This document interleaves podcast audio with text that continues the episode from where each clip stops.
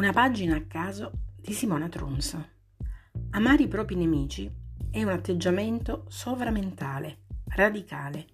Puntando ad esso si può conquistare il regno dei cieli. Sforzarsi di amare i propri nemici genera un fuoco interiore che invariabilmente costringe la macchina biologica a convertire i suoi atomi e produrre nuove sostanze dalle vecchie. L'istinto di sopravvivenza della natura animale viene sopraffatto dalla volontà e dall'amore. I nemici non sono solo quelle persone fisiche che noi riteniamo ci abbiano fatto un torto, ma anche tutte quelle situazioni che ci causano in qualche modo sofferenza.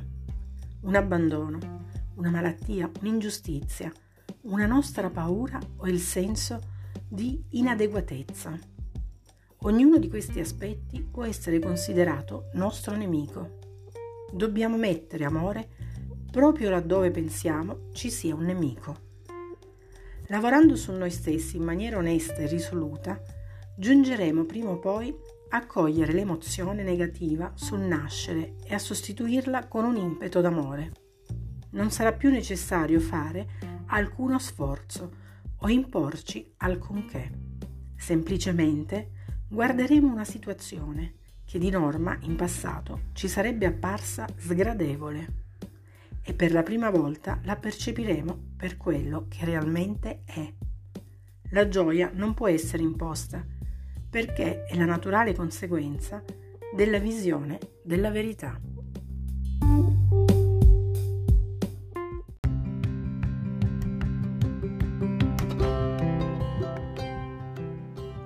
Da Fumina, Svelto e i Cinque Sensi, la magia delle parole. Vista.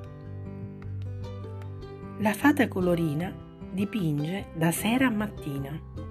Ora vi spiega i colori primari, giallo, rosso, blu, che insieme danno vita ai secondari.